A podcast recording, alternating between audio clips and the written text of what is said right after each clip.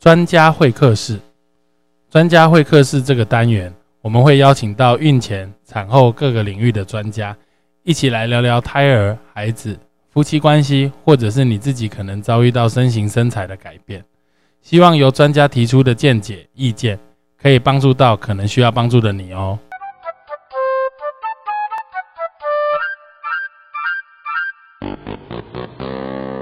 Hello，大家好，欢迎再次回到成武乐运。今天很难得有机会，我这台词用了大概有已经一年了，很难得很难得有机会请到这个我们算是孕妇跟小朋友的这个皮肤专家蔡昌林蔡医师，嗯，大家来跟大家聊一下这个孕期跟这个呃婴儿时期是小朋友的一些皮肤疾病哦。所以皮肤这个问题，其实事实上呃。不是大问题，但是会影响一个人很多，就包含比如说女孩子自己觉得皮肤好不好这件事情，就会影响很多。那小朋友更是，出生的时候小朋友他没事，你也没事，整天在盯着他的皮肤看，说哎这边是不是长疹子，哪边是不是有一颗痘子，怎么样？这些，我想这些问题应该是你每天门诊专门在在解决的哈。嗯，真的就是因为。孕妇和小孩相对专门看的医生比较少，嗯，就是专门看这个的皮肤科医师比较少，所以有困扰的孕妇和小孩子其实还不少。对，那就是关键是要对症解决他们的问题这个事情。那所以，呃。也托大家的福，大家会愿意转借给我，所以我也累积了经验，累积的比人家快，比人家多，嗯，所以判断起来的话就会比较容易，呃，精准。对，蔡医师他专门现在已经几乎都是在看孕妇跟小孩子，还有肝险，肝险对对，肝险是蔡医师是国际级的专家，所以我们今天大概就会利用大概我们这次 p a r k a s 的时间，来跟大家好好聊聊孕妇跟这个小朋友。哦，这个这方面的问题，我们就先从孕妇开始。好，对啊，孕妇我们最常碰到的就是很多人孕妇就是皮肤会很痒，嗯，会很干。就有没有基本上本质的问题，就是孕妇跟一般女人在没有怀孕的时候最大的不一样？呃，如果从最开始讲起来，最呃大概基本讲起来，孕妇她虽然有怀孕，可是她也是一般人，嗯，所以呃一般人会长的皮肤病，孕妇也会长，嗯。呃，这样公平嘛，对不对？因为对对对，一般人在平常时候会长的病，在孕妇也会长。那这叫一般皮肤病。可是有另外一群病是孕妇特别容易长，长的几率特别高，强度比较比较强的，这个叫做孕期皮肤病。嗯，那通常孕期皮肤病就是呃，因为孕期的荷尔蒙和种种相关的因素，导致于这段时间容易长的一些特别的疾病。那通常这种疾病里面，就是呃，绝大部分还是会痒的皮皮肤病。那也那也还有另外一群人是说呃就是先天，就是他有一些特别的体质，然后也是在孕期中间被这个孕期荷尔蒙给放大。那这边还蛮常见的，就是说不如果本来就有湿疹过敏体质的人，嗯。那他在孕期的话，他会有一半的几率以上会经历到说说哦，他原来的湿疹或是过敏的状况比孕期前严重好多倍，更严重。对对对，所以这个是先天加后天的，就是先天他有这个体质，再加上孕期的放大，嗯，对这些事情是。因为我我我觉得孕妇是一群很特别的人，就是说孕妇她因为怀孕，她会来看妇产科医师，她会很习惯的把她所有身上的病症都拿来问妇产科。那我以我以我举为例子来说的话，就是在蔡医师还没还。没加入团队之前，就是反正孕妇跟我讲说，哎，她会养，我就说啊，你这个就是呃孕期痒，每个都是孕期痒，胎毒，所以我永远就是开类固醇给她擦，就是这样。那那这这个东西是不是可以？我们有没有自己有机会可以稍微做一些鉴别诊断？还是没有？这一定都要找皮肤科医师。对，我觉得相对比较难。这就像是呃，其实也不止妇产科的状况，其实小儿科的状况也是一样。嗯，那小儿科只要是十八岁以下，然后家长常常看的小儿科医师，他不管就是眼睛、鼻子、嘴巴。牙齿、皮肤，他可能倾向对对，第一线都会找。那并不是说儿科医师呃看不好，而是就是说，其实有些次专科的病相对难度比较高。嗯，那所以一般的病容易常看到的，那呃呃妇科妇妇产科医生、儿科医生会容易诊断出来。可是当里面有一些细微的差差异出现的时候，那或是比较难的病出现的时候，那就。就就会有点难度。那我我们从最基本的开始讨论，就是说，如果今天一个孕妇有这个皮肤呃病，就是一些疹子啊或者什么这些东西，你觉得她应该直接看皮肤专科医师，还是呃妇产科医师呃先试试看，不行再转诊？呃，其实呃。也有一定的几率是呃偶发性的小状况，她不需要特别的照顾，后来也会自己好的。嗯，所以我也不会觉得说每一个孕妇只要有一点点皮肤病就一定要看皮肤科，或者一定要看呃。专门看孕妇的皮肤科医师，嗯，倒也不用。可是就是说，当这个事情没有结束，而且经过一番努力也没有好转，没有改善，呃，影响到生活品质。特别是就是说，你生活品质会白天会因为这个事情会让你不专心，没有办法工作，或是呃，就是做自己的日常生活，或者晚上会影响到你的睡眠的时候，那显然就是需要一些额外的帮助的时候。这个时候可能就会需要皮肤科医师，或者是专门看孕妇的皮肤科医师。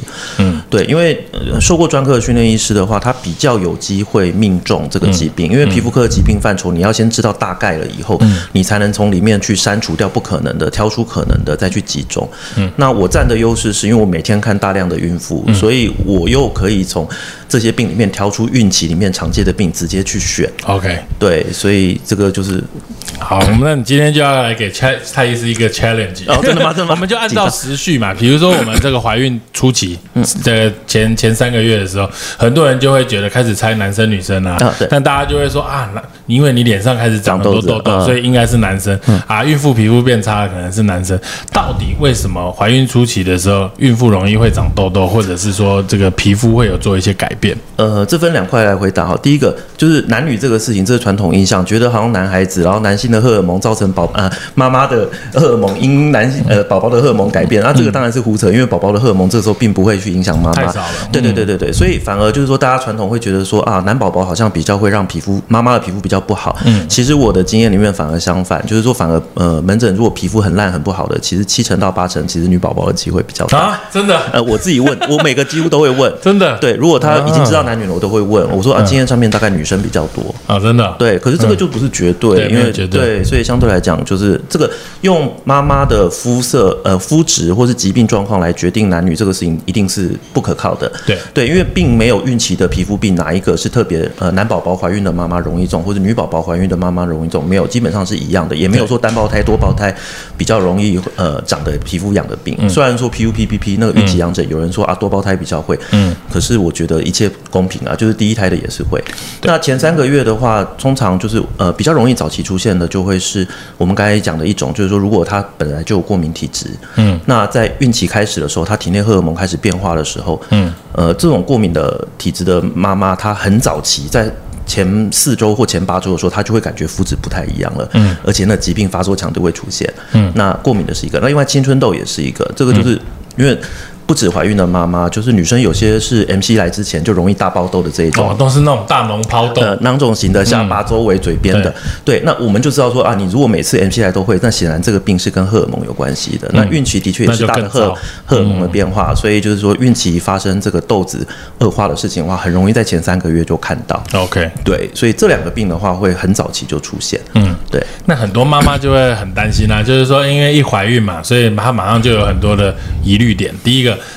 她本来用的保养品，这些东西可不可以继续用？有哪一些成分的应该停，或者是有哪一些成分的应该少用？对，这有没有什么建议？呃，基本上呃没有办法把所有的产品都一一考虑过以后，然后去做出一个大的通则，是绝对正确、绝对不正确的。对。那可是我个人会倾向于一个就是更保守的方式，就是说，如果照这个原则的话，虽然你可能享受不到一些产品的好处，可是你一定不会享受到产品的坏处。嗯。那基本上原也简简单的原则就是说，尽量简化。就全部都不要用。呃呃，事情不能见人没有相对安全的，就是 呃三个事情要用的话，就是清洁、保湿、防晒啊，这三个。嗯，那我会鼓励孕妇，就是不要去为了贪图得到某些的额外的好处，去用一些高机能性的或者特别诉求的产品，比如说啊抗老、抗皱、美白，嗯。这一种。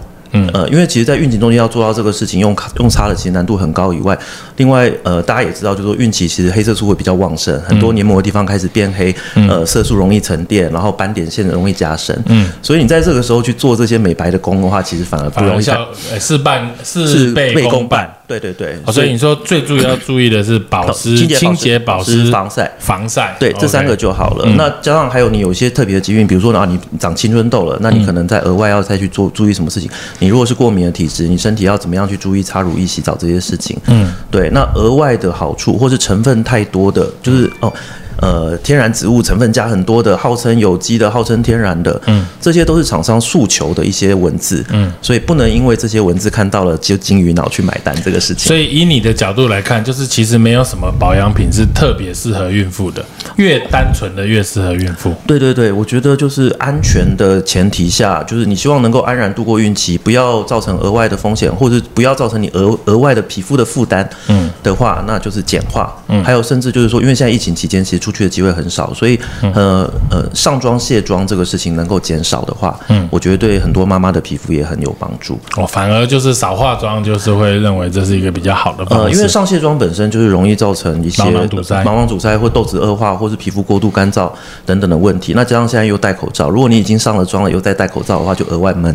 那加台湾的夏天又湿热，所以就是呃，会会痘子会闷的比较严重一点点。嗯嗯，刚刚有提到色素沉淀这一点啊，像你刚刚说，诶，机能性的产品，比如说强调美白的，诶，不用特别太着重这件事情，因为事倍功半。对，但是怀孕本身就很容易色素沉淀，比如说腋下、膝盖后方，对。哦，然后乳晕，对。哦，然后肚脐的子母线嗯，甚至呃后期、中后期会出现妊娠纹。对，讲到妊娠纹这一点，我就会觉得好像很多的妈妈她其实抹了很多所谓妊娠霜或妊娠的产品，但是还是很早周数，二十几周就就会整个肚子就很滑。那有一些人，他其实他说他没有做什么特别的处理，但是我看他到三十几周接近生产，甚至一点纹路都没有。我觉得观察他们的皮肤上面来说，有一点共通点，就是我觉得会长妊娠纹的妈妈皮肤都比较干，是不是有这样的？呃，这个我没有看到有相关的研究提到这个事情。我自己平常的观察的话，也没有看到这个共那那那同现象。那这个关于色素沉淀跟妊娠纹的部分，呃，色素沉淀的话，当然一定是孕期荷尔蒙造成的事情。那、那呃，妊娠纹这个事情，诶，我也不想就是就是造成厂商们的困扰。可是你觉得它没用，对不对？我帮你讲。呃，基 基本上是这样子。我觉得应该是换个立场来讲我们换个方式讲，也不要造成陈武困扰。就是说，你如果觉得你的产品有效，应该是你要提出证据来说服孕妇和大家，嗯告诉我说为什么你的产品有效，嗯，对，而不是我要去举反证，要证明你没效。对，对你如果举出举得出可靠有信的。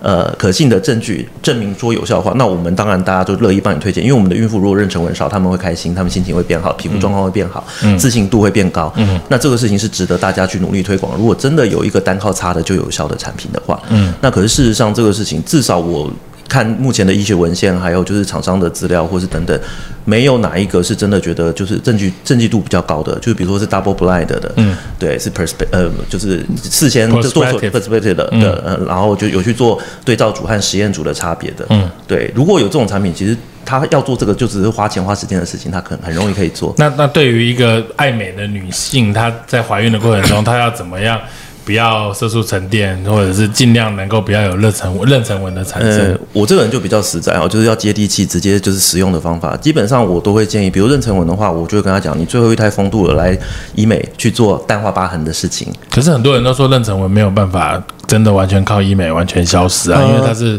弹性纤维断裂断掉，嘛。对对对对对。可是我们有机会借由一些医美，比如说光电、热的方式去做出破坏再重建，让它有重新修复的机会。嗯，对，这个是有机会淡化。我不敢跟你讲说可以恢复到没有生产前的那个光滑质地。嗯，对。可是去淡化它的颜色、色差或质地，改善质地这个事情，借由医美的方式，这个是做得到的。嗯，对。那可是就比如说你还没风度，你还要下一胎，那你这个时候去努力做做做做，啊，生一胎下一胎又毁掉了，那这个事情我就觉得不经济，就是 CP 值不高。嗯对。当然要做的人，他觉得我希望能够随时都状状况比较好的话，他愿意这样做也可以。可是比较接地气，我比较常建议孕妇的就是说，哎，这个事情你介意的话，嗯，生完了风度了，然后我们再好好修理一下。涂所以涂什么东西其实效果都差不了太多。呃，换个方式讲，我们就算要治疗，以妊娠纹你要擦药物治疗的话，好像目前没有这样子的预防哎，预防基本上差的也没有，所以我是意思说，如果治疗也没有精油擦的可能来做到，需要靠镭射光电深度够过，即便你做的镭射光电深度够，也不也不能保证完全恢复的情况下，嗯你要跟我说用擦的能够有预防或治疗的效果，这件事情目前我没有办法被所以那。妊娠纹跟胖胖纹什么这些什么关节处呃肥胖纹那个地方，其实是一样的东西，对？它就是皮肤被伸展开来，所以文献上面会跟你讲说，哎，多胞胎的妈妈因为体积增加的比较快速，那所以被撑开侧开的机会会比较大，或者是多胞胎第第二胎、第三胎的妈妈，嗯，她反复拉扯，那这总累积的压力比较大，所以当然好像会比较会，所以我们会有妈妈跟我讲说，哎，她第一胎没有，第二胎才出现，嗯，啊，或者是她都没有，这些都有可能，可是就是每一胎都是独立的事件，而不是因为你做了什么外用的努力让它有出现或没出现，嗯，其实我相信神武的门诊一定也很看到很多，就是说啊，差了很多，可是后来还是就是对我真心觉得就是会长就会长，不会长就不会长。我我我在门诊跟妈妈讲的说法也是一样，就是说我认为你不用浪费生命、时间和金钱投资在这个上面，因为就是会长的注定就是会长，不 会涨的你什么都不做，它也是不会涨。嗯，至少以外用的角度上面来看，我我至少目前没有人拿出让我信服的，就是可靠证据够的证据。OK，对，哇，那这样听起来来说的话，这个市面上卖的这么多诉求，这个减少妊娠纹的东西，其实好像没有什么特别的用处哈。嗯，就是个人来说，其实注意它的水分的摄取，我觉得身体保湿这一点是不是对于皮肤的状况好，皮肤的弹性好，相对来说，它妊娠纹的机会就会下降一些。呃，因为妊娠呃，我们做保湿的话是在角质层是最外层的哦，那妊娠纹产生是真皮层的，所以没有关系的纤维撕裂，所以那个相对比较没有关系。哦，这个观念我也是。真的现在才矫正过。对，然后另外额外提到一点，就是说很多人就是因为如果想要得到好的效果，他外用上面，然后他会不断的涂各种产品，或是累加各种产品，嗯，或是因为厂商行销的关系，告诉你你要怎么做怎么做怎么做，然后按摩要加上多久才会有好的效果，嗯，那事实上并不是每个孕妇都可以适合擦这样子的产品，嗯，所以门诊里面的确也有一块的呃孕妇是因为自己搞出来的，OK，皮肤问题，就像是你不是擦肚子的妊娠纹，你擦脸部的保养品，有时候擦到不合适的，你也是会脸部。会皮肤过敏，嗯，那有些人就是用了这些多种产品了以后，哎，皮肤出现状况，可是，呃，这个时候如果没有医生指正这个事情，或是点醒你说，哎，你这个东西不是孕期的孕疹，也不是胎毒，也不是 PUPPP 这种阳症，那而是你自己搞出来的话，那你不去制止它这个事情的话，它就会跟着你整个孕期，结果也是生完才会好，可是它等于就是白受痛苦，对。哎，那我常常观察到妊娠纹常常都是从下侧两侧开始，这是有重量撑的关系。所以如果用托腹带这件事情比较常使用来说的话，会不会减少一些这种撑的力量，也会对于妊娠纹有一些帮助？我觉得可能避免它下坠是有关系，可是因为关键还是在肚子胀大撑开的那个事情，所以那个 level 可能用托腹带，我觉得很有限。而且像夏天用托腹带的话，其实很多人也是会很热，会长湿疹，对，所以好像会有另外的问题会产生。所以托腹带。嗯，早期使用好像没有证据说外面加一个 supporter 好像会有减少这个产生的机会，好像目前没有这样子的证据。好，刚刚还有提一直提到一个 PUPPP 这个东西，我想也是妇产科医师对于孕期长这种疹子哦，大概每个人十个有八个跟他说是 PUPP，它到底是什么东西？呃。PUPPP 它的英文如果去查它的全名的话，它其实就是讲的只是说孕期长的颗粒状或斑块状的会痒的疹子，嗯，它只是做外观的形容和时期的形容，它并没有去讲它的本质。那事实上它的本质也没有被彻底的了解，嗯，那可是我们知道的是它有几个特性，第一个就是说从容易在呃第三孕期二十五周以后，嗯，开始出现的。那另外它容易出现在就是呃妊娠纹的地方开始出现，然后接下来慢慢长到身体。妊娠纹的地方就是对，就是从腹部很多。都是从腹部开始，当然没有规定一定要，很多是从腹部开始，从妊娠纹的纹路里面长出会痒的颗粒了以后，慢慢扩散到全身。嗯，那另外就是说它痒度还蛮痒的，所以很多人会痛不欲生。那通常如果太太晚上睡不好的话，先生也没有好日子过。对啊，对，那所以这种的话，其实现在都有很好的药物可以治疗。虽然我呃真的要好的话，要孕期结束，荷尔蒙恢复正常了，这个才会真正的结束。嗯，那可是，在还没有结束之前，我们就是有呃可以在安全的范围内用药物。或是一些生活保养的方式，然后让病呃让孕妇的生活品质改善，嗯，至少让她生活品质变好，那就会不会那么阿杂，或是休息都休休息不够，然后要走完整个孕期。所以很多孕妇的皮肤疾病，其实它都是用痒来表现哦。对对对。那很多妈妈就是因为我不知道是台湾根深蒂固的观念，还是新闻啊，哦，这个比如说五洲丝丝制药哈，就不含类固醇，不伤胃，所以大家对于类固醇这三个东西哈，这三个字啦，就很反感，很。感冒认为孕妇当中不能使用或怎么样？蔡医师这一点有没有对于很多的皮肤要膏上面，其实你我相信你应该很多经验。你只要一开之后，妈妈就会说：“哎，这个有没有类固醇？”那你跟他说这都是类固醇，他就头很晕。这点有没有一些想法？其实我觉得，因为在核心也服务了快，核心民权开始我就在了嘛，所以大概应该五年了嘛。嗯那一开始的时候，的确有很多家长或是呃孕妇或是孕妇自己的父亲母亲来陪着看的时候，他会说：“哎，这个药安不安全，可不可以用？”对，啊，基本上医生听到这个就当然是会翻白眼嘛。嗯，我都已经有，你都已经来给我看了，我都专门看孕妇了，我敢开给你了，然后你问我说这个安不安全，不可以用这个事情，对，那当然他只是要求个安心，想要再确认 double check 这个事情。嗯，那在呃刚开始在民权服务的前两年，我觉得这个问题比较常遇到。嗯，那后来即便到现在啊，除非呃比例就变得非常少，很多我们只要开出去给他的。他信任度够，互信度互信度，因为他知道我每天在看，我每天在处理这样的事情，那我敢开给他的，他也愿意用。嗯，那基本上很多疾病，我只要跟他讲说，你五到七天会好，你五到七天就会好。嗯，那有些病你要等到运气才会好，那我说你用了以后，你会改善你的生活品质。嗯，那就是基本上都会照预期走，所以。呃，有人说我的诊断和治疗快很准，这个事情，这个我并不否认，因为我最基本的需求狗鼻子，呃，对对对对对，种种因素，就是 我希望给你的是接地气、实用的建议。嗯，对。那在我面前，我觉得这个东西有机会一周就好，那我就不会让你两周好。嗯，那可是如果真的是要撑到整个孕期的话，那我们就要一起来找出一个共同，你可以接受，你心里会安心，然后我也觉得晚上我睡得着觉的治疗方式。那所以就我所知，其实很多皮肤的药其实都有类固醇，对那类固醇它有分所谓的中啊、高啊强弱弱啊，那每一种都可以用吗？呃，我讲一个，先讲一个基本概念，就是说类固醇这个事情，在古老就是美国 FDA 就有呃 A B C D X 这个分级的时候，嗯，它大部分是放在 C 级，那 C 级其实就是不上不下，就是证据不够，不不能说绝对危险，可是也没有办法证实绝对安全。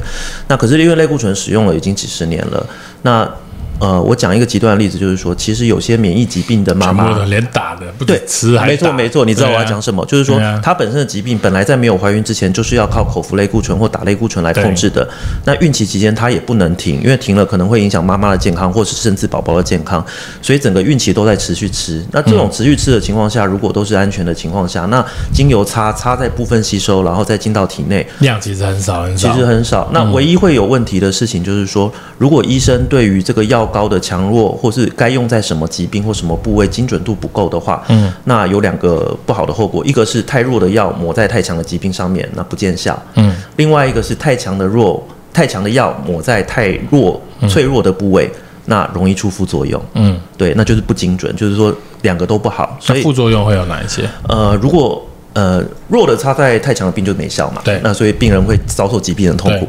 那太强的药擦在脆弱的部位的话，就是类固醇副作用容易就是皮肤变薄，嗯。容易淤青，然后容易长毛，嗯，长毛，对对对对对，所以像比如说比较脆弱的部位，一般就是脸上，特别是眼皮周围，嗯，然后皱褶处、腋下、胯下、生殖器、外阴部，嗯，呃，这是比较脆弱的地方，所以这种能尽量用弱的药来达成效果的话，就不会开到强。嗯，那所以回到你刚才原来的问题，就是说类固醇孕期要用，我们还是会用，可是我会选择部位和疾病。所以像比如说病患他身体、脸、手脚都有疹子，那我会可能就是诶脸不同的擦不一样呃，对，不同，擦不会一直让他从头擦到脚，这这个个就是皮肤科的这个就是。看妇产科跟皮肤科的差别。哦，对，可是我相信 大家孕妇，一条插到底，对对对对对，那所以孕妇也不会期待妇产科医师要精准的怎样子解解决皮肤科的疾病啊。还有就是大家就是说。呃，同事家这样呃转介的默契好了，就是说当下你们会诶、先开一个让病患先撑过眼前的三五天，嗯那到皮肤科手上，然后让他衔接的起来，不要那么不顺利。嗯对，所以其实我觉得，嗯，大家都啊，毕竟专专科不一样啊。就像你比如说叫我去看眼睛的事情，我也不会啊。对，对，很多很多妈妈就会说，哎，这个，因为她有时候跟我们抱怨一下，说她会痒啊，或者怎么样。当我们想要开药给她的时候，他们台湾。呃，或华人就秉持着阿信的精神，就没关系，我可以撑过，我忍得住，我不想用药，不想伤害小孩子。其实这个观念其实大可不必啦，大可不必哦就像刚刚蔡医师说的，其实这个类固醇经由皮肤吸收，再到会到真的经过胎盘传到小朋友的身上，几乎是没有啦，微乎其微。对对，那有没有哪一些的疾病哦？这个皮肤科的疾病，它其实事实上背后可能隐藏着一个对小孩有问题的，像什么胆汁淤积，这个我想现在也蛮多人在网络上会查到这个东西。对，因为其实呃，绝大部分九成以上的皮肤孕期皮肤疾病是不影响胎儿愈后的，最多就是妈妈痛苦这样子，好，妈妈痛苦，太先生痛苦这样子。那的确有少部分的疾病会影响到胎儿的愈后，其中一个比较这些疾病里面最常见的还是孕期胆汁淤积。嗯，那这个背后的原因目前机转也还没有完全被彻底了解。有人是说有特别基因的人才会，那可是有些情况又不是。嗯，那基本上也是在孕期的后期，第三孕期的时候，它开始就是胆汁淤积排出不顺了，然后就导致于肝功能指数变高，胆酸变高，然后皮肤变痒。嗯，所以在以前我们没有好的检测的结果的时候，我们通常这种病人会先到皮肤科来。嗯，可是因为他这种痒的状况跟一般的孕妇的痒不一样。嗯。所以，当我如果眼前这个痒，我看了一下，哎，放什么病都不合适的时候，我就会诶想到这个病，那我就会帮他安排抽血。嗯，那那个时候只有肝功能可以抽，所以肝功能抽出来，哇，三百、五百、七百，正常值是五十的时候，嗯，对，那到那我就大概知道说，哎，我抓到了。嗯，那以前抓到这种病，我就会诶，比如转接给思红啊，转接给苏医师啊，然后就是去评估一下他需不需要做一些提早生产。这个事情。对，那可是从去年开始。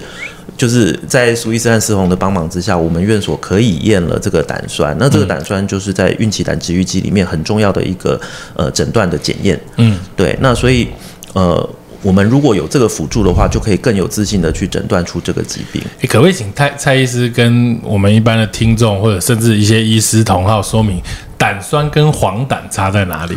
呃，我们胆酸，呃，胆黄疸的那个讲的是就是比如病排出的不顺利。对，那胆酸是另外一个分子，它在消化的时候，比如说呃，我们吃油腻的食物的时候，你胆呃胆汁要分泌，嗯那它那个胆胆酸就会跟着增加。所以那个我们讲的黄疸指数让皮肤变黄，那个测的我们一定是测 total 或者 direct 或 indirect 的比如病，就是胆红素。嗯。呃，这个是黄疸，皮肤黄疸、眼白黄疸。可是胆酸只是胆汁里面的其中一个呃成分。那当你排出不顺利的时候，那堆积，那堆积回流到血液里面，那那个指数就会在血液里面。像黄疸的数值是，哎，也是在血液里面。对对对对，啊，可是成分是不一样的，不一样性。对，可是黄疸会让那个。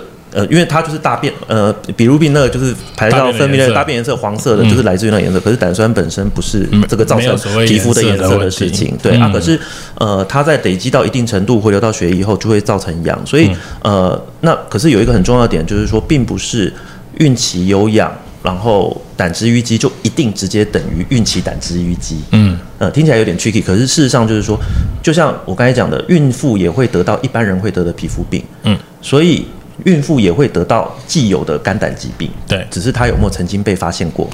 所以只要是有胆道疾病有造成呃阻塞的话，它也会有这个胆汁淤积或呃呃胆酸变高的问题。那可是它就不是因为孕期的荷尔蒙造成，它是因为现有疾病造成。你讲这个我很有感，因为我觉得其实有时候我们会去验他的胎盘功能，然后小孩比较小，在胎盘功能不好、小孩快生的时候，我们在我们核心生的时候会一直给他抽 P O P 嘛，现在里面都含有胆酸，对，他的胆酸也会高，所以快要生的时候胆酸也是会高的。嗯，这个蛮有趣的。呃，就是文献里面有整理出来，像我们现在就是因为我们。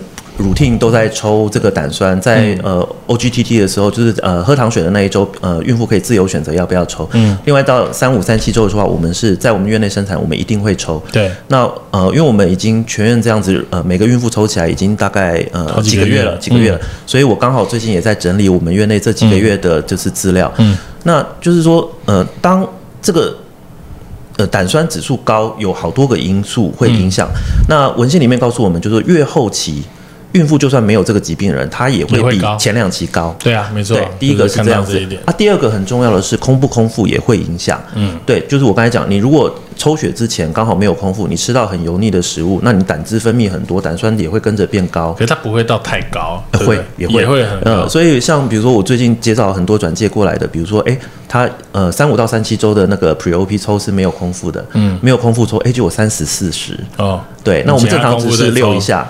对，那空腹再抽，哎，就变十以下哦。对，所以有两个因素可能会影响，就是食物可能会影响。那当然，孕期后期也有影响，还有你抽血的时间点可能也会影响。嗯，对。那还有就是加上他临床的表现，我们会额外再看他，哎，有没有合并有皮肤痒的症状？另外，GOT、GPT 的肝指数有没有合并变高？嗯，来综合判断。嗯，对对对。OK，所以蛮有趣的。这个其实也是对于因为这个胆酸变高，相对的统计上面来说，也是认为小朋友出现并发症的机会比较高，甚至胎胎死腹中的机会会比较高。对，就是统计起来，就是如果孕期胆汁淤积的宝宝，就是呃。就是胎儿愈后的话，就是早产、胎死腹中或体重过轻的风险会比较高。对，所以那时候也是因为这样子的因素，所以我们才积极的要引进这样子的检查，对，来协助大家。对，不过大家还是不要太紧张啊！哦，有时候看到那个数值，医生还没看到，病人已经挂号到你的诊间里面来了，吓一跳。是有是有，而且很多人都有找找网络文章，先做过功课才来的。嗯，最后关于孕妇的这一块，其实现在因为医美或者是这个美容医学很发达，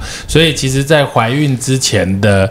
孕妇呃的女人开始有在做这些的工作的呃这些功课保养的人很多，那她一旦怀孕了之后，有没有哪一些医美的课程是可以继续的？哪一些是绝对认为需要呃停止的？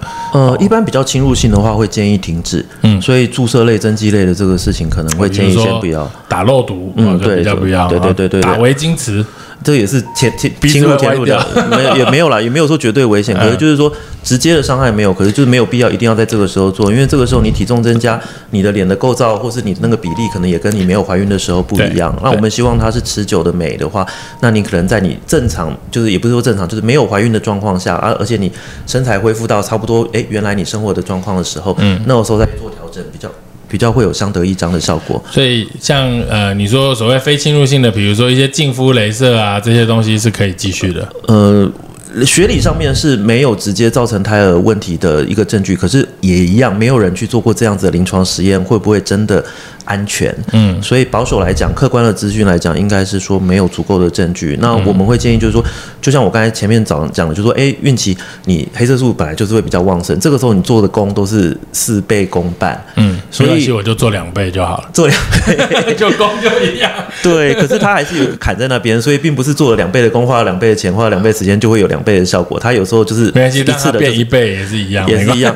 对啊，可是就是会觉得说，你去做这个事情就是不啊，可是你什么都不做，你在孕期后它也会自己淡化一定程度，那不够的地方再来用医美补足，这个事情我觉得比较实际一点。总之，在怀孕的过程中，可以减少不必要的。越保养的方式做的越简单，相对来说，这个有并发症的机会会越多，嗯遭受的风险会越低啦。好，这这个我们学到了很多。那小朋友的部分呢？现在讲到小朋友，小朋友一出生之后，大家就所有的注意力都看到这个孩子上面。所以有没有一些新生儿哈？大家都会把新生儿从头到尾彻底检查一次。小朋友出生最容易就是看到鼻子有竖立疹，对，或者是小朋友在。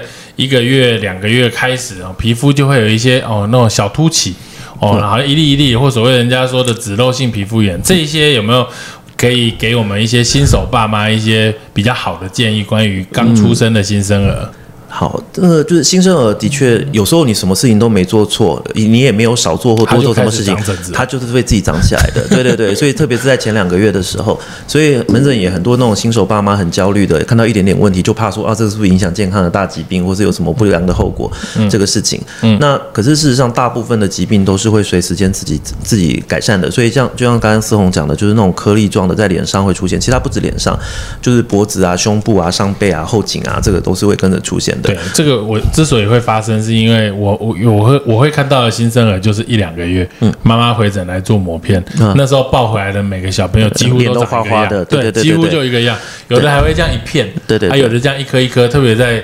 这个鼻翼两侧这边特别明显，是是是，那是好发的部位，所以啊这一类的呃就是没有好的中文的病名，不过它有它英文病名讲的，也就是说啊在新生儿期间长在头部的一些颗粒的疹子，哦，废话嘛，对对对对，所以就跟 PUPPP 一样，他就跟你讲的是 孕期里面会痒的丘疹或斑块，嗯，对，因为一开始你不知道原因的时候，就是要么就是用发现的人的医生的名字去命名这个病，嗯，那不然就是一个形容词来形容这个疾病，那新生儿的这种颗粒是还好，另外。常见的还有脂漏性皮肤炎，那脂漏性皮呃头皮，然后眉毛，哈，有时候鼻翼两侧，这个也是都会。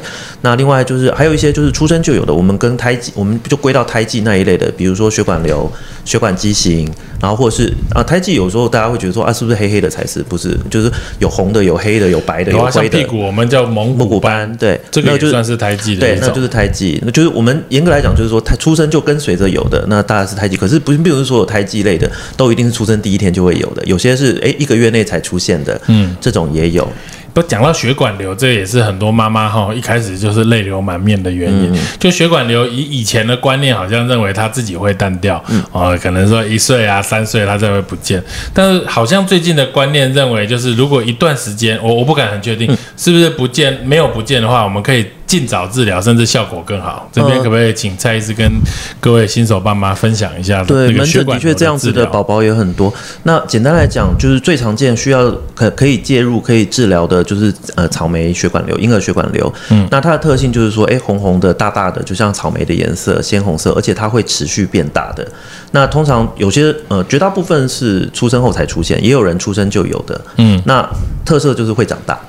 面积会变大，高度会变厚，大体积会变大，这个事情。那通常长大看它的部位，嗯，那如果是呃可以擦药的部位，现在是可以擦药治疗。那如果不方便擦药的部位，或是它有时候不是长在表面上，它是长在深层的，比较深的，那擦药会擦不到的。那这样呃就是可以用吃的药。来做有吃的药，呃，可以用吃的，对对对，所以擦的吃的可以就是照情况选择。那其实治疗起来效果都还挺不错，只是说呃都要一点时间，因为这个消退需要一点时间。所以血管瘤不是去镭射，呃，镭射是说就是呃，因为我们血管瘤有分生长期和消退期，嗯，那我们最主要治疗就是希望在生长期它还有持续长大的机会的时候。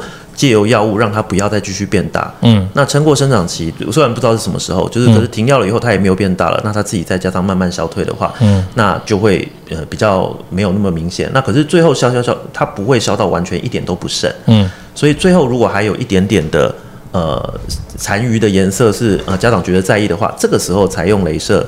或是医美的方式去让它淡化，让它再更色差更少。所以血管瘤是吃的跟擦的为主，对，镭射是为。镭射我自己角色我是放在最后，比如说长大了这个部位它刚好在脸上啊，那外观还是有一点点就是不呃色差的话，那长大一点再考虑做。那蔡医师，你觉得真正开始需要介入开始治疗的时间点会是摆什么？因为我们产科刚生完产就有血管瘤，就跟妈说啊，不要担心，呃。我一段时间就会消掉，反正我后来也不会再看到它了。但是，但是他到底什么时间点去看皮肤科，或者是什么时间点来注意这件事情？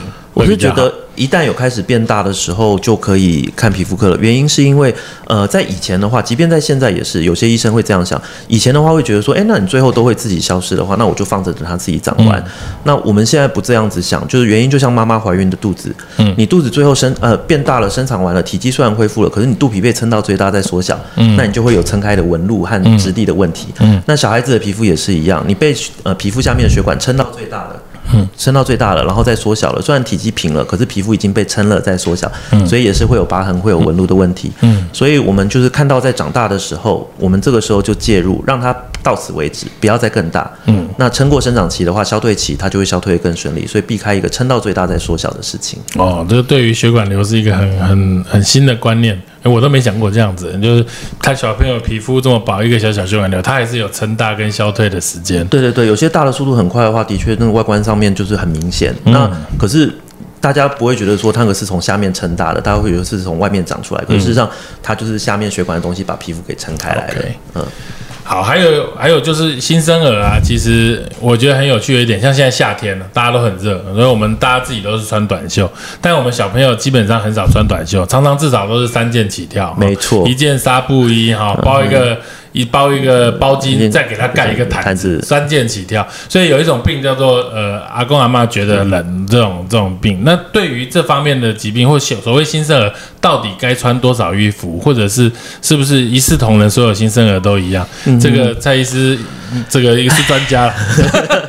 每天都在教训阿公阿妈，对，讲到喉咙都哑掉了，都翻脸了。有些人甚至是甩门会出去的也有，对，讲完不爽就走了。也也有也有十个里面大概半个吧。对，就是这个还蛮辛苦的。呃，给大家一个概念哈，就是说，呃，其实没有哪一套方法是适合所有孩子的。也就是说，如果我一百个孩子在眼前，不会这一百个孩子的照顾方法都一样。嗯，那他的教育方法也会不一样，因为他们的个性特质都会不一样。嗯，所以也就是说。不管你从你学习到的育儿方式是从你的爸爸妈妈或你的保姆、月嫂，或是婴儿是月子中心来的，其实绝大部分他们都是一套。对对，那这个事情没有不对，因为以前没有办法知道那么多，没有办法克制化。对，没有办法克制化，也不了解这个他的肤质特性或是状况，那以前这样做就可以了，那所以我们就沿用。可是你如果仔细去想这个里面的话，就是说，诶，如果月子中心婴儿是全部都用同一套照顾所有的宝宝的话，那平均值的宝宝或皮肤比较强健的宝宝，他应该什么照顾都比较没有问题。嗯，可是就会有一群宝宝，就是皮肤比较脆弱或比较敏感的宝宝，那对于这种照顾会不合适。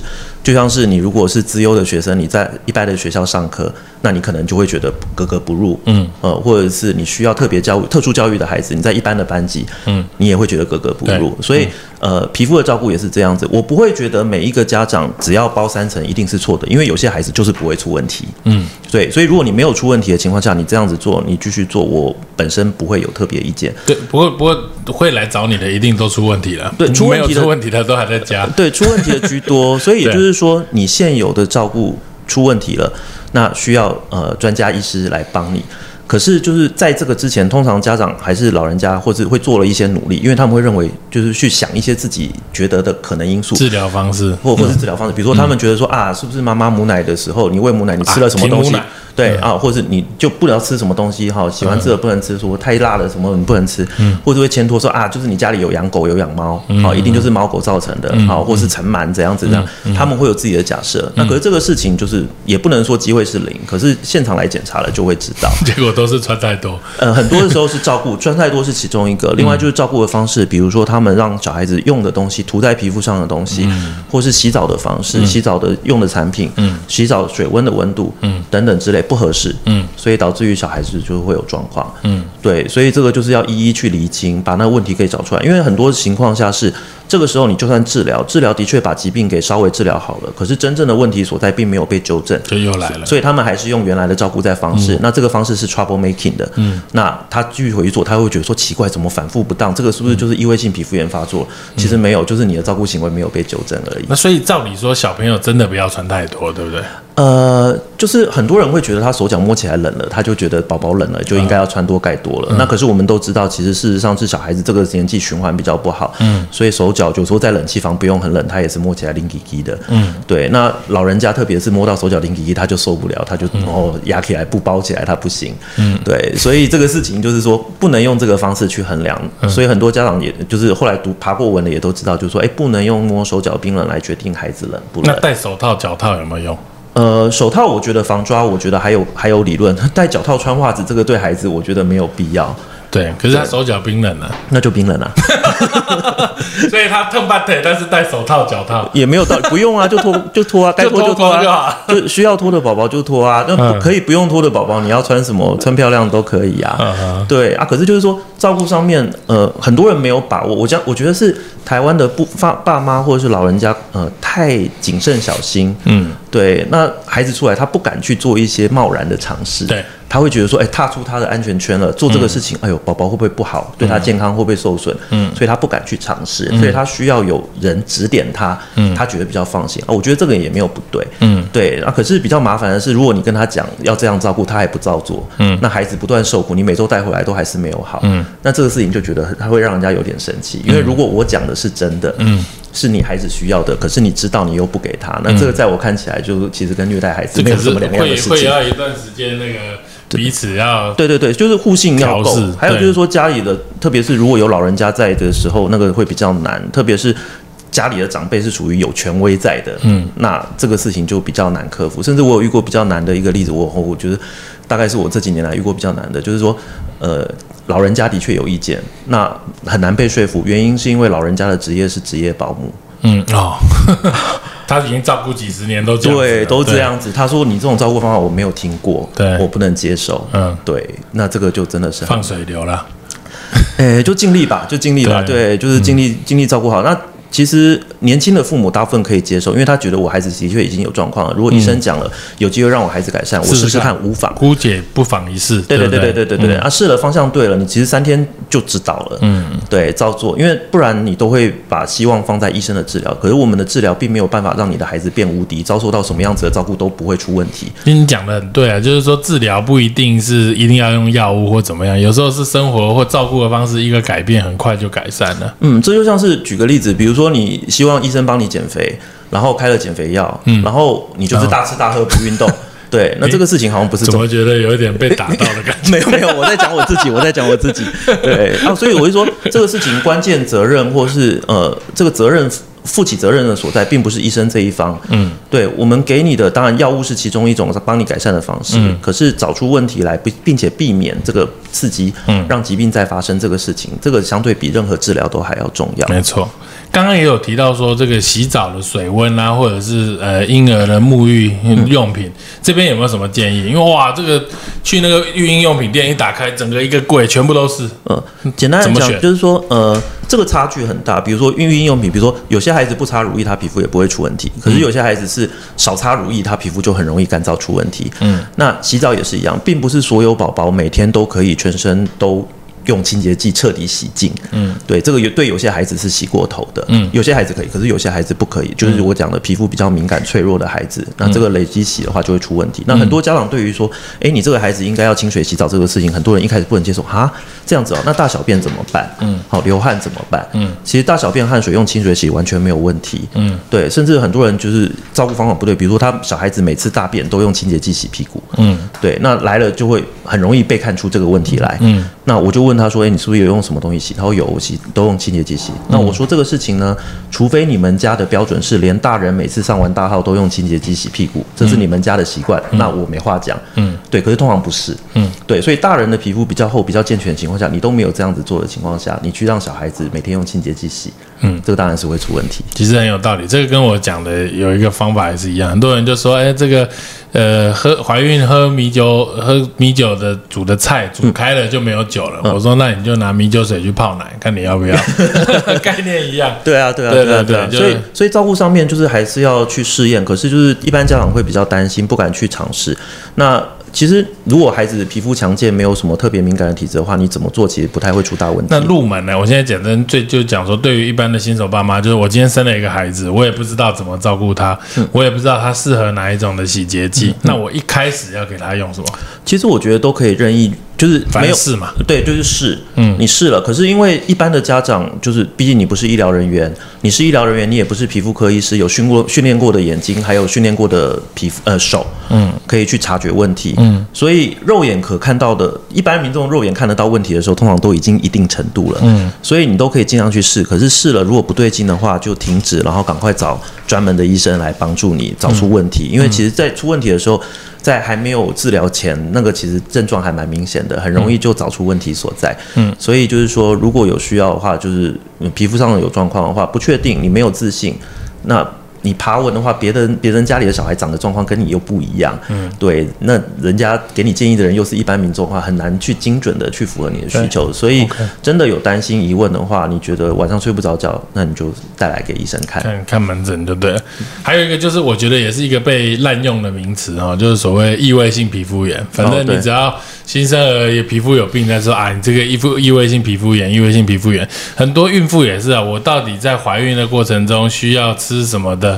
呃，益生菌啊，保健食品可以让我小孩子不会有异位性皮肤炎。关于异位性皮肤炎这个病。到底它正确是怎么样？那我们有没有针对小孩子的检查的方式，或者是我在孕期当中做什么样的措施，可以避免或减少小朋友发生异位性皮肤炎的机会？嗯，这个是我个人的观点哈，所以这个观点可能呃在未来会不对或者怎样子，可是至少我目前是这样认为，就是说异位性皮肤炎我们普遍认为是基因遗传造成的。那基因遗传的话，那你只要在父母的受精卵结合的那一个当下，基因呢是基因的问题，是遗传来的，所以很多是父母至少一方有过敏的，嗯，对，所以你结基因结合的，呃，父母精卵结合的那一个当下，这个孩子的基因就决定了，嗯，所以基本上他有没有带这个基因。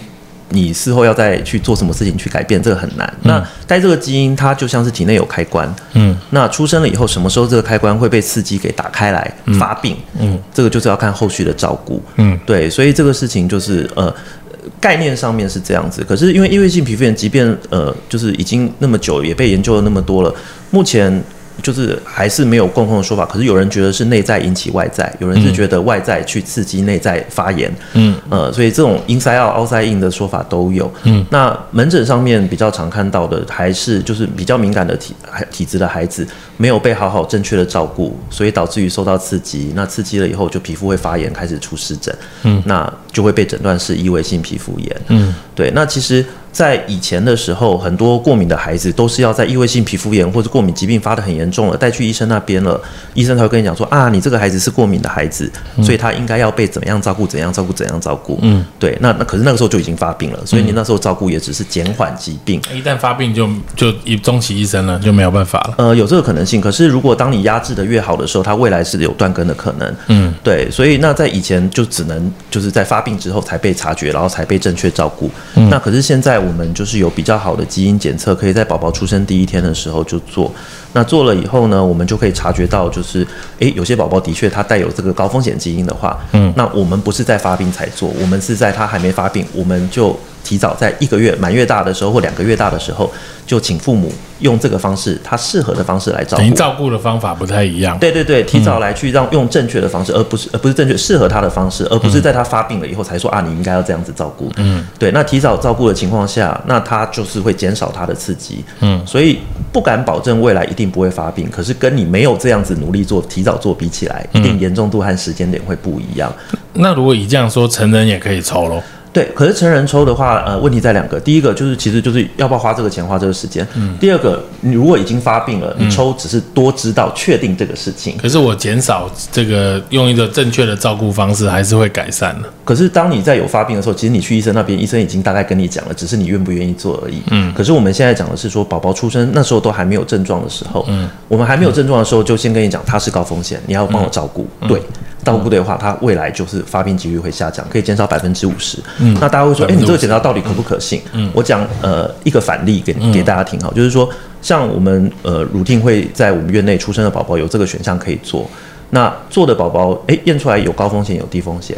那高风险宝宝宝宝的话，我们就会请他来我门诊，我们来好好教导他。嗯，可是并不是每一个家长都有时间可以配合我们的门诊时间，或是专程带回来给我们看，所以。后来门诊也会出现一些，就是当初的确有做检查，高风险宝宝就 lost lost 掉。他因为没有呃没有被喂教的情况下，那他后来两三个月或是六个月内，后来就有症状出现了。嗯，对，那那个时候带回来，嗯，对，那这个就是会比较可惜，就是说，因为其实答案已经知道了，嗯，对，答案已经知道了，那只是没有去及早去 prevention 去做这个预防的措施。那可是通常带来，如果家长警觉性够高的话。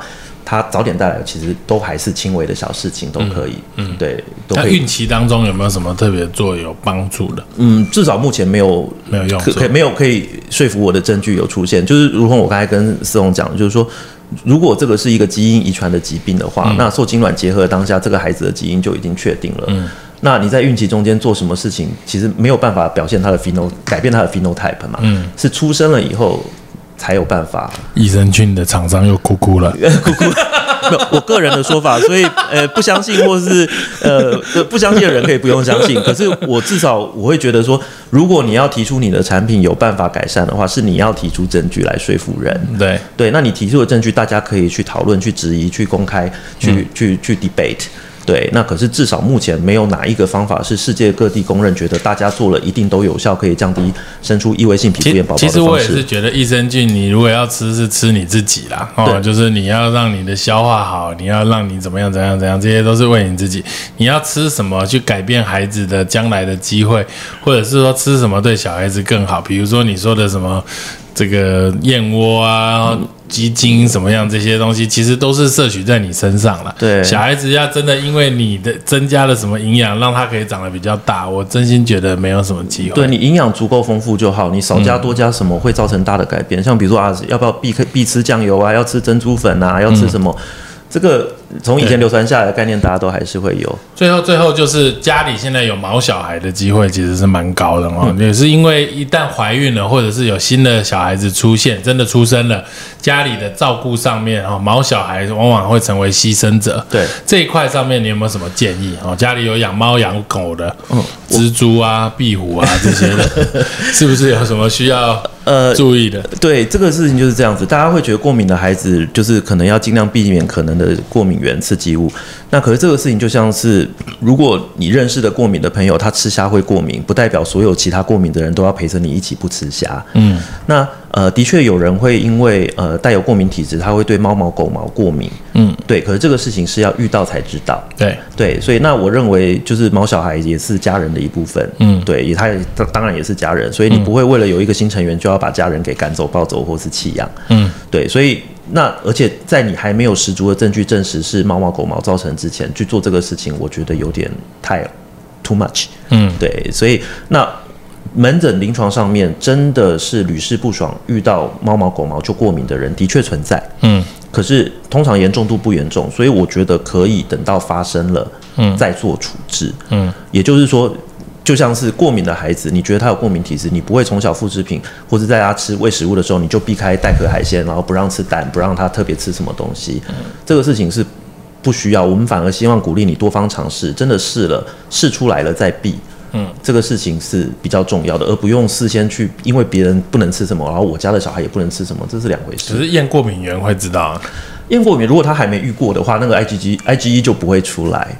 对的，必须要 exposure 过，身体要暴露过了，你身体才会有足够的那个蛋白跑出来可以被验。所以如果他还没遇过，事先要验，我觉得这个难度应该是。所以小朋友不用太早验过敏源嘛，要晚一点，至少你要开始有接触有副食品这些东西。呃，换个方式讲，我自己的门诊我比较少让小朋友验，一个是抽血，我觉得过程太可怜。嗯。第二个是抽出来的价值其实通常参考价值不高，很多人最后哎过敏体质抽出来最常出现的还是只有尘螨。嗯。那偶尔还会出来一些食物或是。吸进进去的什么霉菌啊，或者尘尘螨比例蛮高。对对，那可是尘螨这个事情，你知道和不知道这个事情其实差不多。嗯，而且其实你对尘螨过敏这个事情，这个是既定事实，可是它不能解释你未来所有每一次疾病发病都是这个造成的。所以很多人把这个发病不呃寄希望在过敏源身上，其实我觉得这个事情你可以抽，可是通常如果持续困扰你比较久的。比较不会是这个慢性一直困扰你的这个过敏源的事情，因为你没有人每天吃一样的食物、吸一样的东西、遇到一样的事情、去一样的地方。嗯，那持续有在换地方，可是疾病又在持续发生，一定有其他因素可以解释。嗯，对，所以抽过敏源是抽你目前为止遇到什么东西会让你的呃 IgE 蛋白，嗯，或者有人说 IgG two，呃的呃指数比较高。嗯，可是这个是你的 profile 的一部分。嗯，就像你的血型是 A 型，我知道我血型是 A 型了。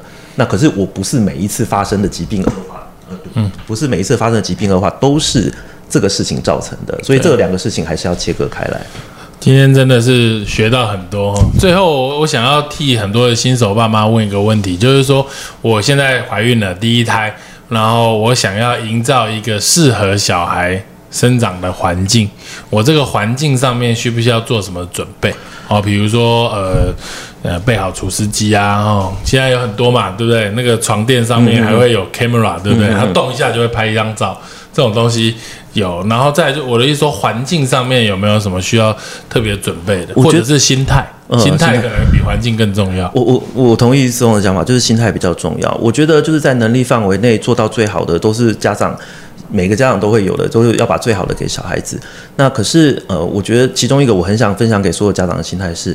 呃，我们生孩子不是要拆一份完美的礼物，嗯，而是生了孩子要跟他一起面对人生的喜怒哀乐，嗯，陪他一起面对，跟他一起经历人生，嗯，所以小孩子就算有疾病，我们跟他面对，哦，把他治疗好，嗯，啊，遇到有一些先天的问题，我们陪他一起走过人生，让他可以就是照顾自己，嗯，对，那。在能力范围内，绝对没有一个标准的答案，或是最好的答案是什么是最好的才适合你这个孩子。其实没有。那我反而就是说，因为你如果可以保持的比较健康的心态，就是说啊，小孩子生下来了啊，就是会生病，就是会撞到，就是会跌倒，就是会缝疤，会会会割伤，会受伤，会要手术等等之类，这个都是人生可预期一定会发生的事情。不是我要诅咒你的孩子，而是就是说这个事情，就算你二十四小时看着他，他还是会发生。嗯，对，所以。在这样子的前提之下，你如果知道，就是说啊，我生孩子，我在我能力范围内尽力做好他，可是我也有需要休息独处的时候，我也有会看不到他的时候，那事情发生了，我们就面对，不要就责，对，那就陪他一起好好度过。所以，对于出生要什么环境这个事情，就是没有标准答案。你现在先做了，错了没关系，我们再改，我们再把它 enhance，把它更好，嗯，去调整，而不是说我第一时间我就要直接做到一百分的嗯 setting。嗯，对，所以这个事情，那你要去聆听你的身体的声音，还有你的宝宝身体带给你的反应，嗯，来看看，哎，你的孩子在这个环境下是不是舒服、自在、开心，嗯，呃，可以吃喝拉撒进得去、出得来，然后呃，每天就是吃好、吃饱、睡好。对，如果不对，诶，是不是要去看看有什么问题？诶，自己调整了，如果还是不合适，那是不是就带给专门的医生看？就像是比如说啊，我们大人有健检，我们小孩子现在我们也院方提提供了，就是各科的医生可以帮孩子做早期的检查。嗯，那这个检查也没有说啊一定要做还是一定不要做。可是当你有疑虑的时候，透过有经验的专家的医生的眼睛、手和检查器具，可以提早告诉你一些蛛丝马迹。嗯，那把孩子的照顾提升。让他在更舒服自在的环境下长长大，因为毕竟孩子不会表达，他也不知道自己的喜好。嗯，那借由我们呃专家的手和眼睛来帮助呃孩子来看呃找出他最适合或是更适合的方式。总之术业有专攻啦，哦，就是说这个不是养越多孩子，或刚刚说生越多孩子，或者是照顾越多孩子的人就一定更有经验，这些经验不一定是对的啦。嗯，也就是说，呃，就像。你看病，妇产科的问题找妇产科，皮肤科的问题找皮肤科。你将来学孩子需要有一些。心智上的评估，我们要找心智专家。然后，呃，学习上面也是不同的时候，需要可能有语言治疗、物言物理治疗。真的，如果都没有问题了，你就是上一般的学校班级。真的有需要特殊的，就要特教班。对，这些东西都是有专业的成分在里面。是是是，所以我觉得家长的心态很重要。就是说，当初你们要决定怀这个孩子，要给他满满的爱的时候，其实也是无条件的要接受他生下来的所有状况。那这个事情他生下来做你的孩子，就忘了啦。对，还有就是生下来做你的孩子，这个是缘分，你没有亏欠他，你没有多做事情少做事情，因为绝大部分会有状况，其实并没有办法实现对，不是不是你的错，对，所以绝对没有啊，这也不是就是不需要被责怪，而是就是说，哎，大家要一起就是让孩子可以在舒服、开开心、快乐的环境里面长大。对，好，真的非常开心，今天哇聊了好久，一个多小时，谢谢谢谢蔡医师来接受我们的访问，希望这一集可以带给大家一些收获哈。好，谢谢谢谢谢谢大家。